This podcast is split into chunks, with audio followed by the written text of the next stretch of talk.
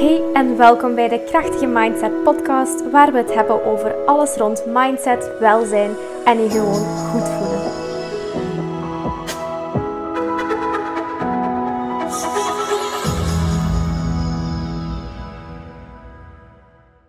Hey en welkom bij een nieuwe aflevering van de Krachtige Mindset Podcast. In deze aflevering vertel ik je meer over leven vanuit je gevoel en passie en dit alles zonder schuldgevoel. Leven vanuit je gevoel en passie. Wat bedoel ik hiermee nu precies? Voor mij is leven vanuit mijn gevoel leven met respect voor mijn sterktes en mijn eigen grenzen. Weten waar ik heel goed in ben, wat mijn ziel doet opleven, wat ik kan bijdragen aan de wereld. En mijn gevoel volgen heeft mij altijd gebracht tot waar ik vandaag ben. Met als resultaat dat ik vandaag ongelooflijk goed weet waarvoor ik sta wat ik goed kan en wat ik graag doe. Op dit moment durf ik echt wel te zeggen dat ik mijn passie leef. Ik heb een online cursus Pilates, waarbij ik vrouwen leer om van thuis uit sterk te worden en meer in connectie te staan met hun body en mind. En waarbij ik hen ook de eerste stapjes leer in het plantaardiger eten. Bovendien speel ik met het idee om hier rond nog iets veel groters te bouwen, om vrouwen de kans te geven op alle vlakken te groeien naar de ultieme versie van zichzelf en zichzelf die transformatie ook te gunnen. Leven naar mijn gevoel betekent voor mij ook weten waar mijn eigen fysieke en mentale grens ligt en die als heilig beschouwen. Want you can't serve from an empty cup. Het spreekwoord kennen we allemaal. maar dat betekent dat je pas heel goed voor andere mensen kan zorgen als je eerst goed voor jezelf zorgt. En ik heb zo'n mooie visie voor ogen dat ik mezelf verschuldigd ben om heel goed voor mezelf te zorgen, want anders kan ik al die vrouwen niet helpen om op hun beurt iets prachtigs voor zichzelf en voor de wereld te doen. Maar in praktijk gaat het eerder zo. Het is eigenlijk helemaal niet makkelijk om naar ons gevoel te leven, want onze wereld is daar helemaal niet op afgestemd. We leven in een heel harde, rationele wereld vol mannelijke energie. Mannelijke energie betekent altijd maar gaan, gaan, gaan, doen, doen, doen. We hebben het druk, druk, druk. We moeten presteren. Een heel agressieve energie. Niet agressief in de zin van gewelddadig, maar agressief in de zin van naar buiten toe. Heel reactief. Het druk hebben wordt ook gezien als iets heel goeds, bijna als een statussymbool. En je vervelen is absoluut not done. Ben je eventjes werkloos tussen twee jobs in? Oh, maar je bent toch al actief op zoek naar een nieuwe job, hè? Of je bent thuis met ziekteverlof. Ah, en wanneer kom je dan terug werken? Wanneer ben je van plan terug te komen? Oh, je hebt pas een kindje gekregen en je bent alweer aan het werk en aan het sporten. Amai, wauw, super. Wat een supervrouw. Hè? Dat wordt toegejuicht. Je wordt op handen gedragen voor productiviteit en gewoon eventjes willen zijn en rusten en genieten van het moment wordt heel raar bekeken. En ik vind dat we meer mogen leren leven in vrouwelijke, intuïtieve energie. Vrouwelijke energie staat voor rusten, zijn, ontvangen, genieten van het moment, stilstaan en pauzeren. En daar is heel veel moed voor nodig. Er zijn ons door de jaren heen heel veel extra laagjes aangedaan. Ik vergelijk het altijd graag met een ui. Een ui heeft zijn kern en daar rond zijn allemaal verschillende laagjes die de ui groter en groter maken. En net zoals een ui hebben we rond onze authentieke kern x aantal laagjes laten groeien waarvan wij denken dat die van ons zijn. Wie we moeten zijn voor anderen, wie we denken dat we moeten zijn, wat we denken dat we moeten doen om anderen gelukkig te maken of om anderen niet teleur te stellen. En er ligt hier iets heel verraderlijks op de loer.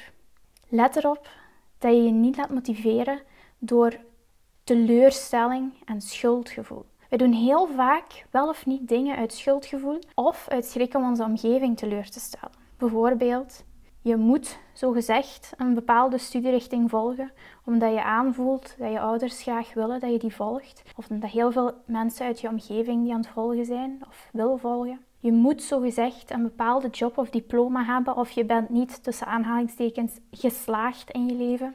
Je moet van jezelf eerst X, Y, Z bereiken vooraleer je voor je eigen doelen mag gaan van jezelf.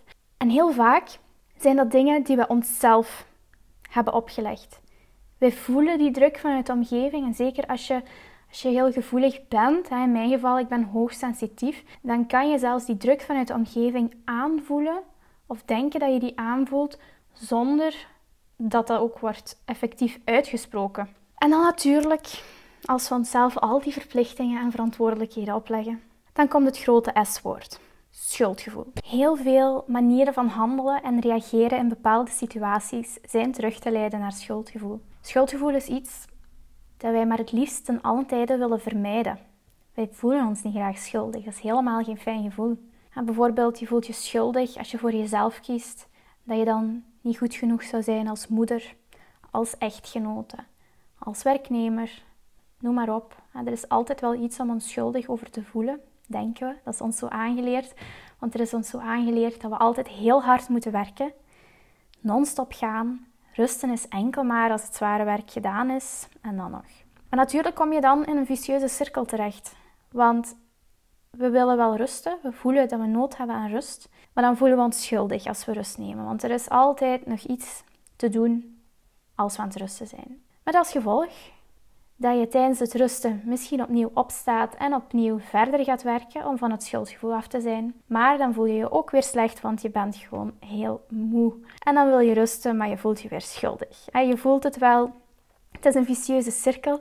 En ik ga je vandaag vertellen wat je kan doen om die cirkel te doorbreken en hoe ik mijn proces heb doorgemaakt en welke tips dat ik jou kan geven.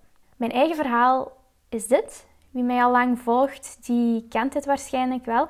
In 2016 heb ik een burn-out meegemaakt en ik heb van daaruit een heel proces doorgemaakt met vallen en opstaan en hieruit heel goed geleerd om naar mijn gevoel te luisteren, te leven en signalen te herkennen die aangeven dat ik dan ook weer te weinig naar mijn gevoel luister op bepaalde momenten.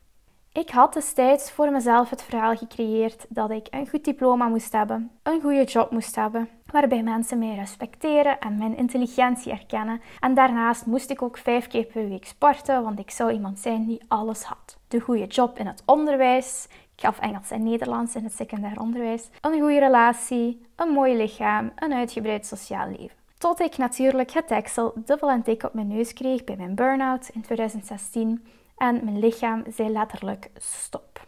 Nu, achteraf gezien, ben ik er natuurlijk heel dankbaar voor dat dat gebeurd is. Want het heeft mij doen inzien dat ik heel veel deconditioning te doen had. Deconditioning, ik ga eventjes uitleggen wat ik daar precies mee bedoel. Conditionering betekent dat bepaald gedrag ons is aangeleerd, gedrag en respons. En deconditioning betekent dan het afleren daarvan. En dat is makkelijker gezegd dan gedaan. Ik heb mezelf tijdens de jaren daarna de toestemming gegeven om in een deconditioning proces te stappen. En dus om al die laagjes van mezelf eraf te pellen, laagje per laagje. Sommige laagjes die waren zo vergroeid met mij dat het wel leek alsof ze van mij waren. En dat het heel, heel pijnlijk was om die los te laten, alsof die vergroeid waren met mij. En dat ik die er heel pijnlijk moest afscheuren. Dat is voor mij de beste manier om het te verwoorden. Het proces was er dus eentje van enorm veel vallen en enorm vaak weer opstaan met een nieuwe rauwe huid waar net een laagje is afgepeld. We zijn nu 2020 en ik heb nu het gevoel dat ik heel dicht bij mijn authentieke zelf sta. En toch ontdek ik af en toe nog steeds dat er laagjes af te pellen zijn die niet van mij zijn en die ik mag loslaten. Dat betekent dat je dat kan zien als een proces zonder einde. Maar Laat dat je vooral niet ontmoedigen, want het is zo ongelooflijk krachtig om jaar na jaar dichter en dichter bij je authentieke zelf te komen. Dat meen ik echt. Nu eventjes over de situaties waarmee ik dan struggelde destijds. En ook nu betrap ik mezelf er soms nog op. Het verschil met 2016 en 2020 is dat ik anno 2020 heel snel mijn eigen patronen herken en erken en liefdevol kan aanpakken zonder kritiek voor mezelf. Waar ik vroeger die patronen of niet zag, of negeerde, of heel kritisch bekeek. In mijn dag, vroeger, moest ik van mezelf eerst alle verplichtingen en verantwoordelijkheden volbrengen van mijn to-do-lijst onder het ons aangeleerde motto eerst werken en daarna mag je, als je goed genoeg hebt gewerkt en hard genoeg hebt gewerkt en genoeg hebt gedaan, mag je ontspannen en rusten. Maar natuurlijk, als ik heel mijn to-do-lijst had afgewerkt, die niet mals was, had ik natuurlijk geen energie meer over voor dingen die mij echt plezier en rust bezorgden. Ondertussen heb ik mezelf aangeleerd dat het oké is om tussen energieslorpende activiteiten door energiegevende activiteiten of momenten van rust in te plannen. Wanneer ik dat niet doe, genoeg rust inplannen en luisteren naar de signalen van mijn lichaam, dan merk ik dat mijn creativiteit volledig weg hebt en dat ik eigenlijk gewoon operationeel bezig ben in mijn business, zonder te creëren. Ik werk dan in mijn business, maar niet aan mijn business. En dat brengt mij natuurlijk niet heel veel van die, van die energie vanuit mijn ziel, zoals ik dat noem. En ik heb ondervonden dat ik pas echt gelukkig ben als ik in een creatieve flow kan zitten. En wanneer die wordt geblokkeerd door te weinig in te tunen met hoe ik mij voel, blokkeer ik fysiek en emotioneel volledig.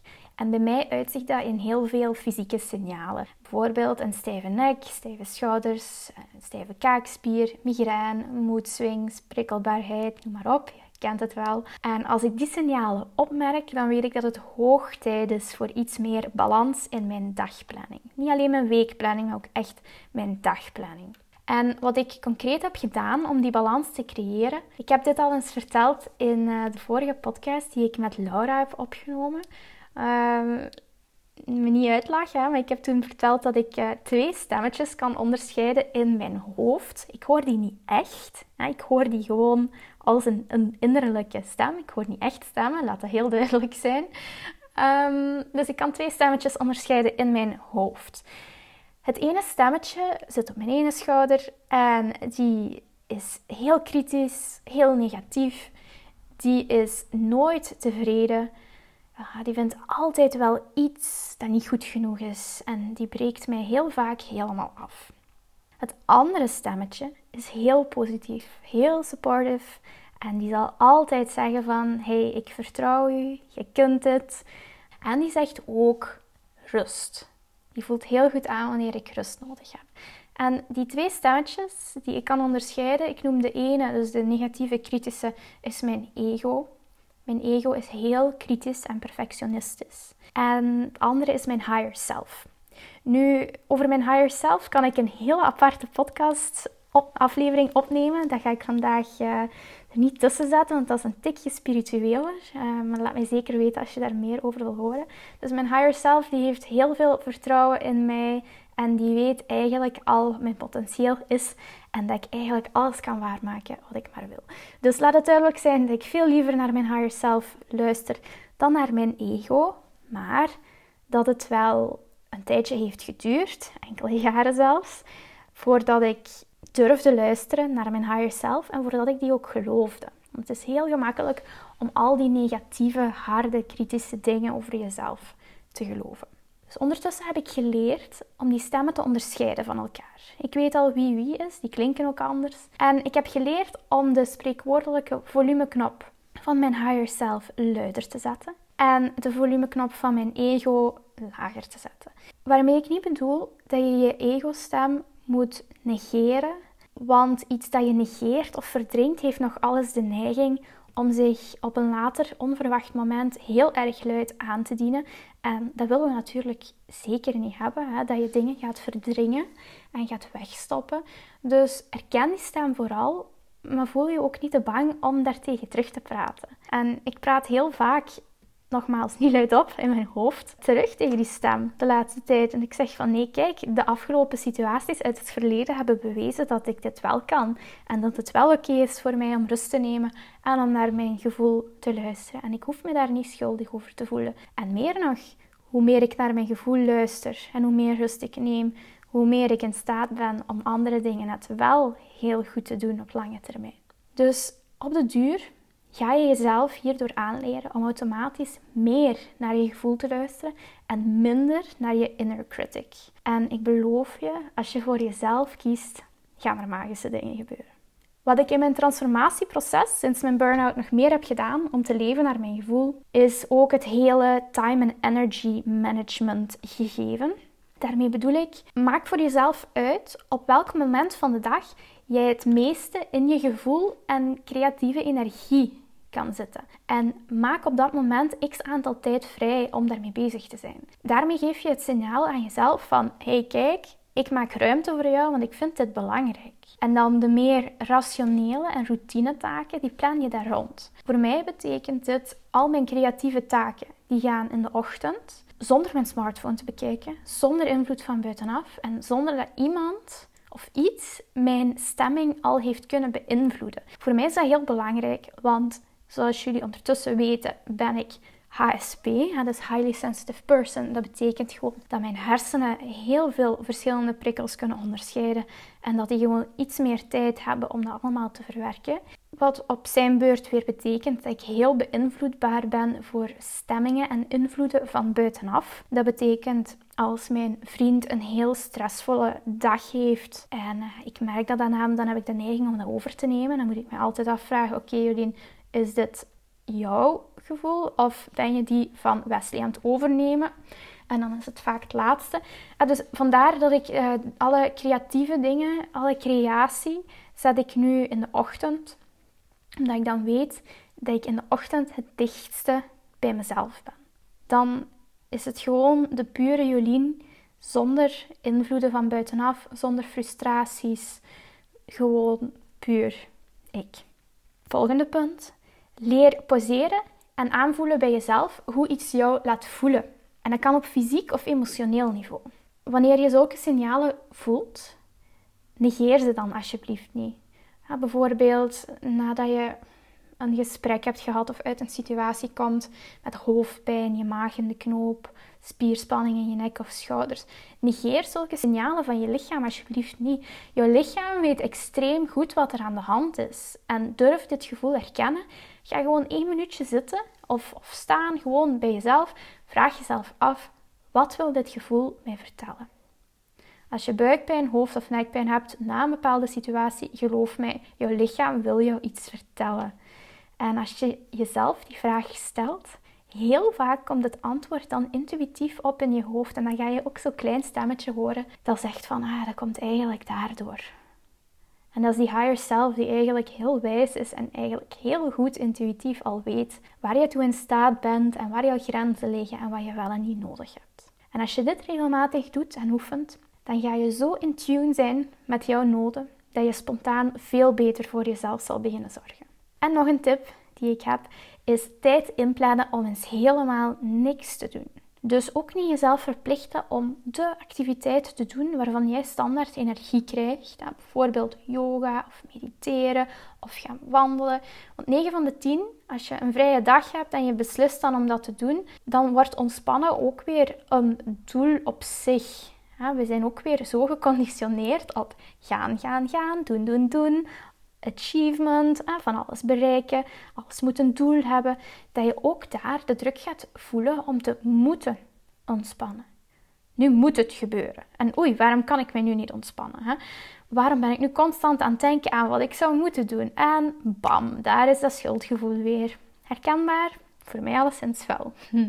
Dus wat voor mij persoonlijk een goed alternatief is, is om op voorhand niet bewust een ontspannende activiteit in te plannen wanneer ik vrije tijd heb, een vrije dag, maar wel om die dag gewoon op een natuurlijke manier te laten flowen.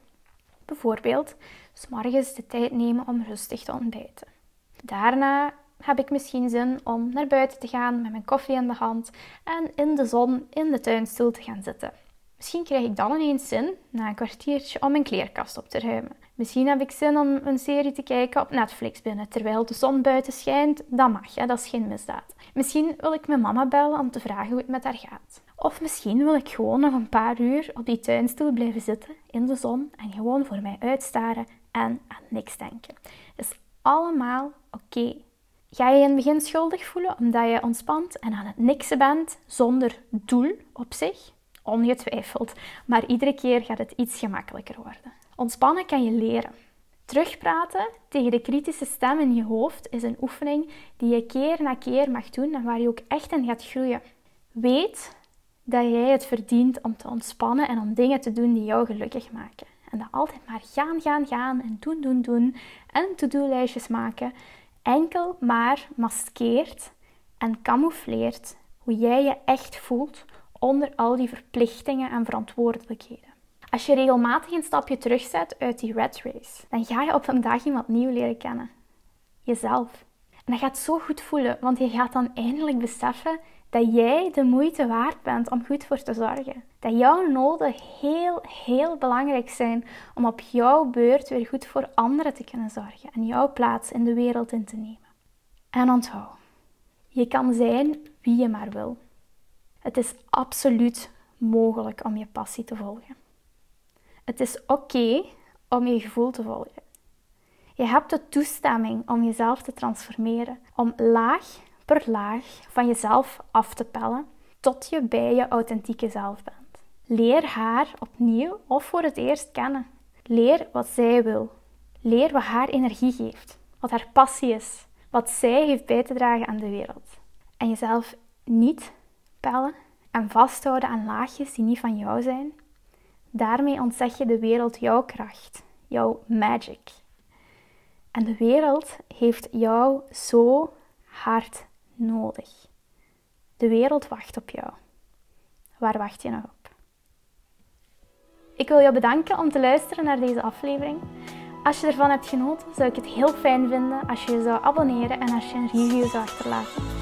En wil je me graag een extra duwtje in de rug geven? Screenshot dan deze aflevering, deel hem in je Insta-stories en tag mij at brx. Het geeft me enorm veel energie om te zien hoe dit onderwerp jou raakt. Nogmaals heel erg bedankt om te luisteren en heel graag tot in de volgende aflevering van de Krachtige Mindset Podcast.